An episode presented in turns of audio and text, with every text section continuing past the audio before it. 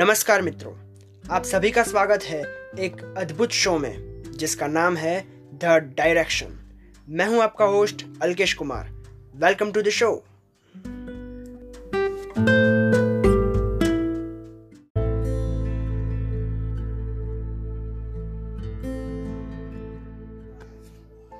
मित्रों, मैं आपसे एक ऐसी कहानी शेयर करना चाहता हूँ, जिसे सुनकर आपको गर्वता की अनुभूति होगी। यह कहानी है उन दिनों की जब कोरोना महामारी का भारत में आगमन हुआ। इस समय में पूरा देश परेशान था। बहुत बड़ी मुश्किल आ पड़ी थी। दिन प्रतिदिन कोरोना केसेस बढ़ रहे थे। ऐसे में इस महामारी को अंकुश में लाने के लिए और देश के हित के लिए सरकार द्वारा लॉकडाउन जारी किया गया।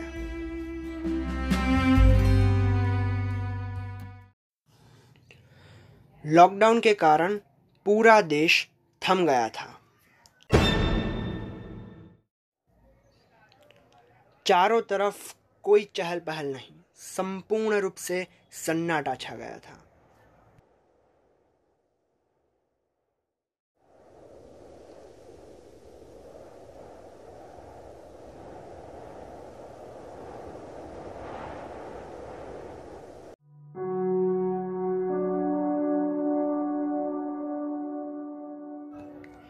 यह लॉकडाउन के कारण सभी के रोज़गार बंद हो गए थे। ऐसी महामारी के सामने गरीब मजदूर वर्ग को सबसे ज़्यादा परेशानियाँ उठानी पड़ी।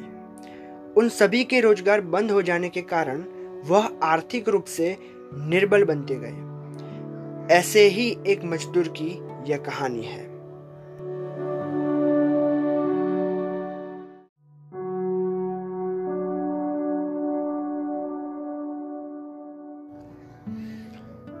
लॉकडाउन के कारण केवल जीवन जरूरियात की चीज़ वस्तुएँ ही प्राप्त हो रही थी। ऐसे में प्रातःकाल कुछ जीवन जरूरियात की चीज़ वस्तुओं को लेने के लिए मैं बाहर निकला। ऐसी सुबह मैंने पहली बार देखी जहाँ ना कोई चाय की दुकान खुली थी, ना कोई नाश्ते का ढाबा खुला था, ना ही पेपर वाले की साइकिल की ट्रेन ट्रेन सुनाई दे रही थी और ना ही मंदिरों के कर्णप्रिय घंटनाद सुनाई दे रहे थे। चारों ओर केवल सन्नाटा ही सन्नाटा।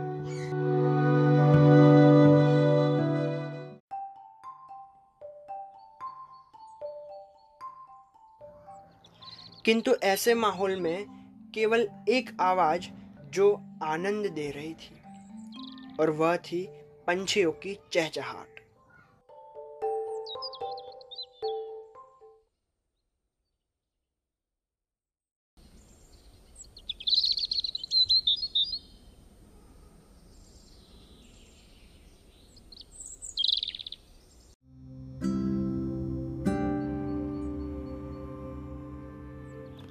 मैं इस आवाज़ का आनंद लेते हुए जा रहा था।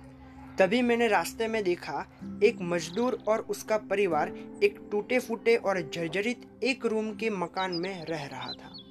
उनके चेहरों पर निराशा और दुख साफ़ साफ़ दिखाई दे रहा था। यह देखकर मुझे बहुत ही दुख हुआ। मैंने भगवान से प्रार्थना की कि जल्द से जल्द उनकी परिस्थितियों में बदलाव आए और लॉकडाउन खुल जाए और फिर से आशा एवं उमंगों से भरा जीवन रफ्तार से चल पड़े।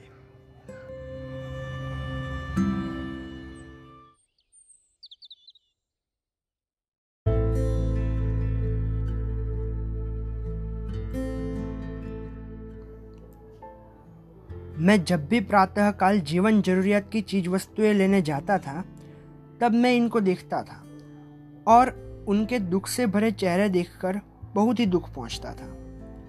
ऐसे में एक दिन मैं प्रातःकाल जीवन जरूरियात की चीज़ वस्तुएँ लेने जा रहा था, तभी मैंने देखा कि वह मजदूर अपने घर के आसपास जो भंगार है, कचरे का ढेर है, वहाँ पर कुछ ढूंढ रहा था। मैं थोड़ी देर वही दूर खड़ा रहा और देखता रहा। तो पता चला कि वह लकड़ियों को ढूंढ रहा है। वह उस भंगार में से, उस कचरे के ढेर में से छोटी बड़ी लकड़ियाँ और लकड़ों के टुकड़े इकट्ठा कर रहा था। फिर मैं ज़्यादा देर खड़ा नहीं रहा। मैंने सोचा कि होगा कुछ काम और मुझे भी थोड़ी देरी हो रही थी तो मैं वहाँ से निकल गया।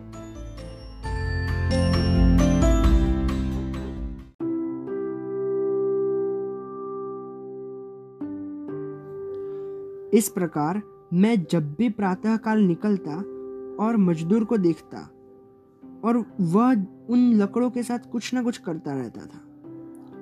ऐसा दो तीन दिन तक चला। मैं यही सोच में रहता था कि यह भाई साहब कर क्या रहे हैं। यह जानने की जिज्ञासा रहती थी। और ऐसे में एक दिन प्रातःकाल मैं वहाँ से निकला और मैंने देखा कि उन्होंने एक ऐसी वस्तु का निर्माण किया है जो कभी कोई सोच भी नहीं सकता था। एक ऐसी वस्तु जिसे देखकर मैं भी आश्चर्य में रह गया। उन्होंने जिस वस्तु को बनाया, वह देखकर मुझे अत्यंत आनंद की अनुभूति हुई। मैं थोड़ी देर वहाँ पर ही स्तब्ध हो गया।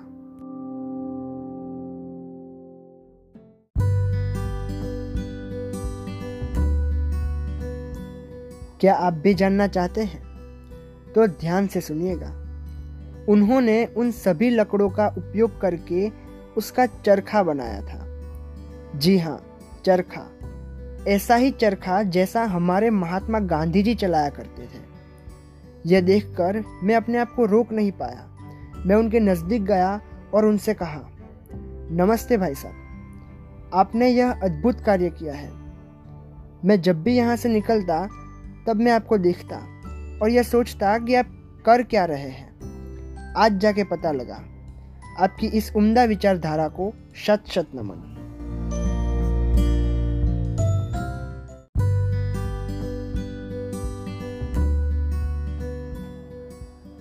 यह सुनकर उनके चेहरे पर एक सुंदर मुस्कान आई और उन्होंने कहा कि मुझे महात्मा गांधी जी की तरह चरखा चलाने की इच्छा थी और तभी लकड़ों को देखा तो ख्याल आया कि हमारे पास समय है और वैसे भी परेशान होने से अच्छा है कि किसी कार्य में अपना मन लगाओ और क्यों ना खुद से ही चरखा बनाओ तो इसलिए यह केवल अपना शौक पूरा करने के लिए मैंने बनाया है।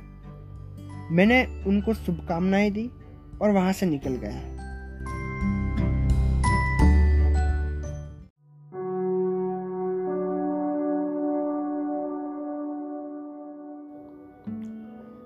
फिर से एक दिन में घर के कुछ काम से बाहर निकला और वहीं से गुजर रहा था। तो मैंने देखा कि उन्होंने चरखा कांतना शुरू कर दिया है और उसके द्वारा उन्होंने उसमें से धागों का पूरा बंडल बनाया। एक दिन उन्हें नाश्ता देने के लिए वहाँ एक सामाजिक संस्था की गाड़ी आई। तब उन्होंने उनके इस हुनर को देखा और वे उसे देखकर बड़े ही प्रसन्न हुए। उन्होंने उनके इस कार्य को बहुत ही सराहा। उन्होंने उनसे धागों का पूरा बंडल खरीद लिया।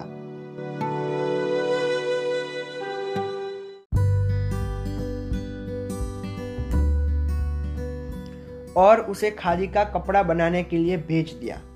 बस फिर क्या? फिर तो उनका पूरा जीवन ही बदल गया। वह मजदूर भाई ने अपने हाथों से बनाए हुए चरखे से रुई में से धागों का बंडल बनाते गए और वह उस संस्था को देते गए। और उस संस्था ने उसमें से खादी के मास्क बनाने शुरू कर दिए और उनकी आमदनी होने लगी।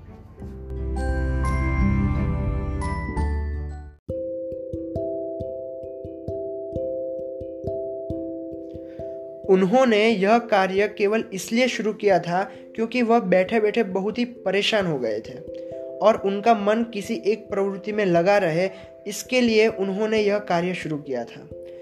उन्हें इस बात का ज़रा भी अंदाज़ा नहीं था कि उनके यह कार्य से उनको इतनी बड़ी सफलता मिलेगी।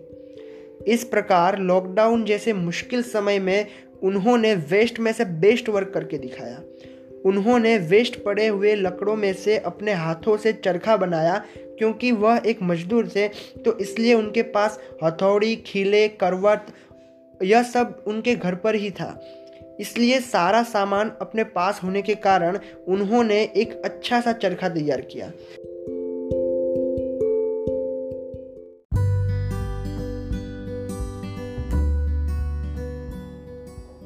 इस प्रकार उन्होंने अपने मन को किसी निश्चित प्रवृत्ति पर केंद्रित किया।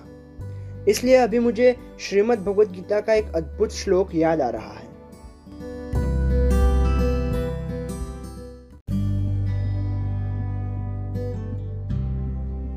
कर्मण्येवाधिकारस्ते, मा फलेषु कदाचन, मा कर्म फल हेतुर्भु माते संगोत स्वकर्मणि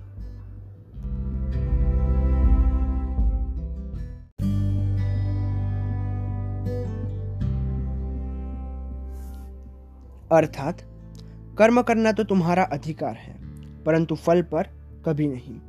इसलिए तू आनंदमय होकर निरंतर कर्म किए जा, फल की चिंता मत कर।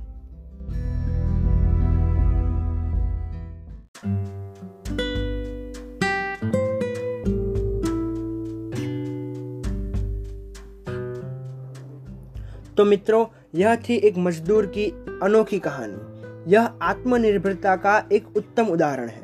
आइए मित्रों, हम सब भी ऐसे ही आत्मनिर्भर बने और ऐसे ही कुछ ना कुछ क्रिएटिव करने के लिए अपने आसपास की वस्तुएँ एवं घटनाओं को वैज्ञानिक एवं सकारात्मक और व्यवहारिक दृष्टिकोण से समझें। अपने विचारों को योग्य दिशा दें और निरंतर प्रगति की दिशा में आगे बढ़ें। जय Hind.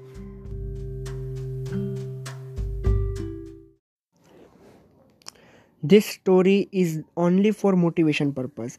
This story is based on real phenomena, but any real story does not connect with it. We respect the all profession, religion, and caste. If any part of the story or religion or caste or profession similar to the reality, then it is a coincidence. We salute the all our frontline corona warriors.